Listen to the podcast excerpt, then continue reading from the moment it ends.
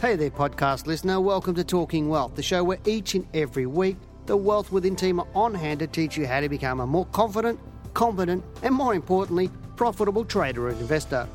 For more information, products, services, and detailed show notes, including a transcript for this podcast, head over to wealthwithin.com.au and click on the News and Media tab in the navigation. Hello and welcome to Talking Wealth. This week I wanted to talk about women in the share market. Now, when I started learning about the share market many moons ago, um, there were only about 5% of women in seminars and anything to do with the share market, particularly when it came to technical analysis. I couldn't believe that women, more women, weren't getting into this. The men obviously have known about it for years, but we've been a bit slow in coming around to realise that we can actually benefit from it too. But these days, it's more like around 30 to 40% of people who attend these things that are women.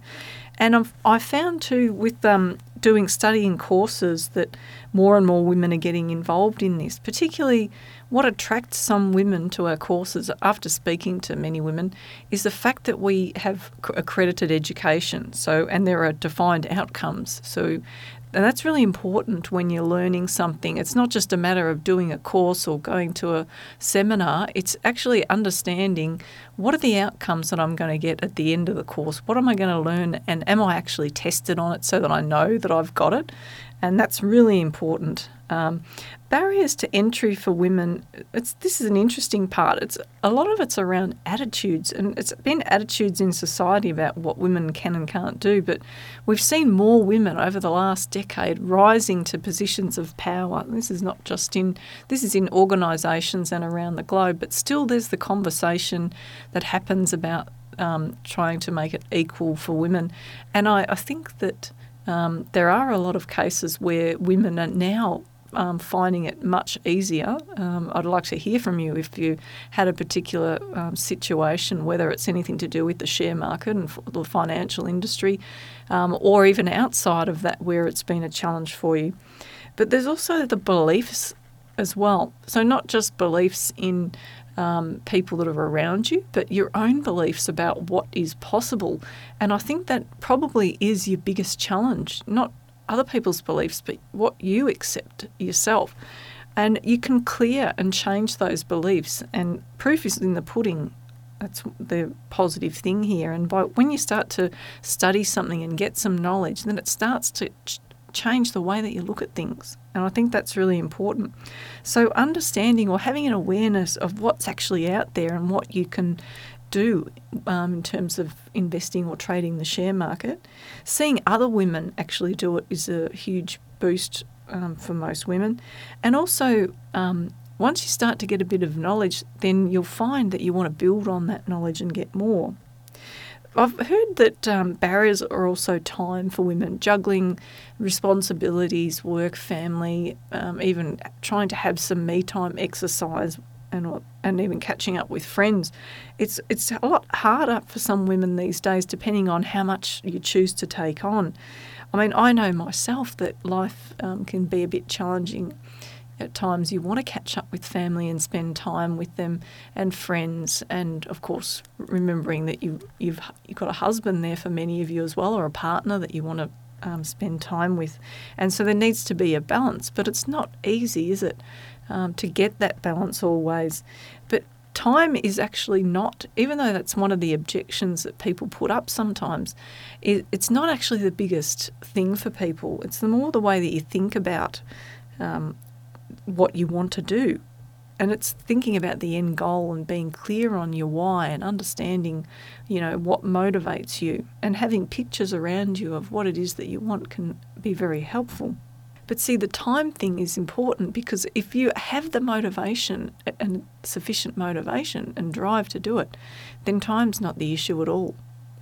So there's the other side of it is money as well. Sometimes the finances can be a challenge for women, particularly women who are on their own or they've got children um, on their own. Um, sometimes the budget is a lot harder to bring into line.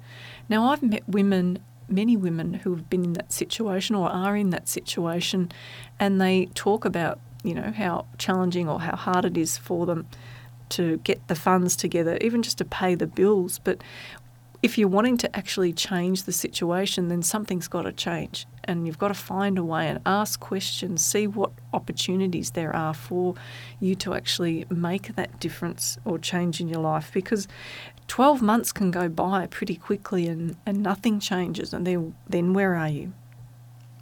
The other side of it, the positives in all this is that in having gained some of the knowledge and taking the step forward, asking the questions, finding the answers, is it's a confidence thing that you get. So whatever beliefs you had about whether you could trade the market or invest in shares, that will go out the window if they're negative or in hindering beliefs that were stopping you from actually making a step forward.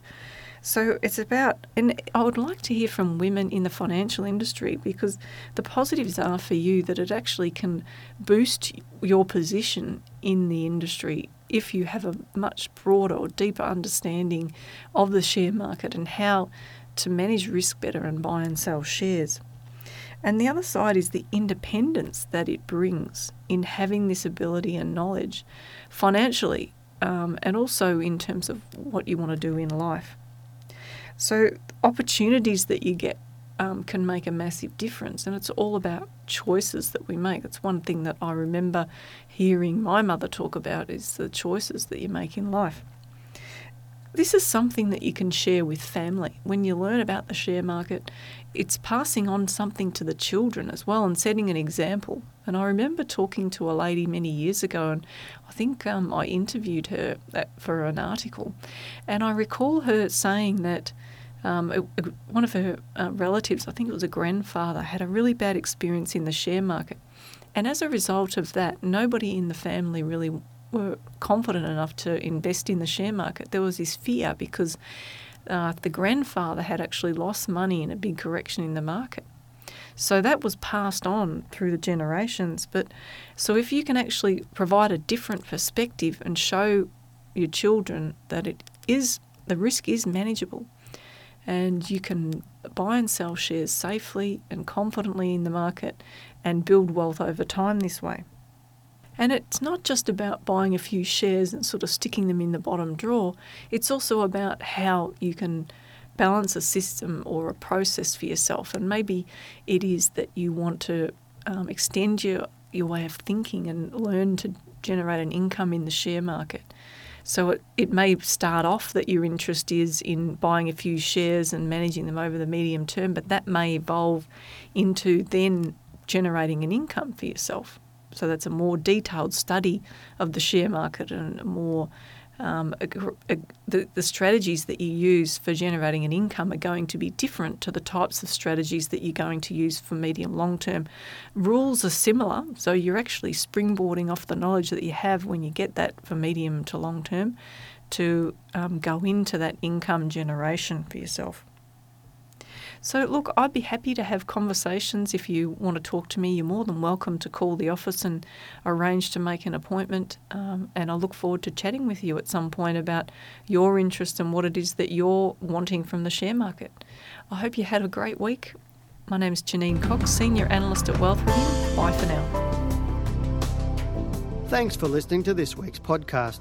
For more information, products and services, and detailed show notes with a transcript for this podcast, head over to wealthwithin.com.au and click on the News and Media tab in the navigation.